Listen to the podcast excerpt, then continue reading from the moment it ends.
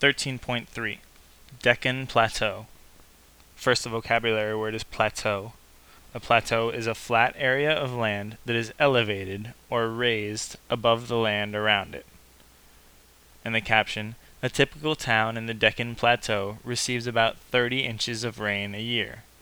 The heaviest rainfall occurs during the southwest monsoon between June and October. Temperatures on the plateau range from 65 degrees Fahrenheit to 100 degrees Fahrenheit. The Deccan Plateau is a triangle shaped area between two mountain ranges in southern India. A plateau is an elevated or raised area of land that is flatter than a mountain. The Deccan Plateau has different kinds of land. In the flatter parts, large granite rocks formed by volcanoes cover the land. These rocks are among the world's oldest, dating back more than 600 million years. The hillier parts of the plateau have thin forests and low scrubby bushes. The plateau is fairly dry.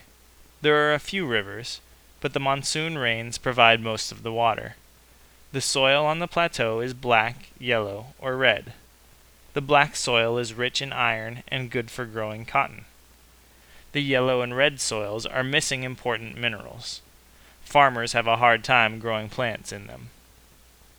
And you can see on the map in the middle of the picture there, the Deccan Plateau is triangle shaped and it's in the southern part of India.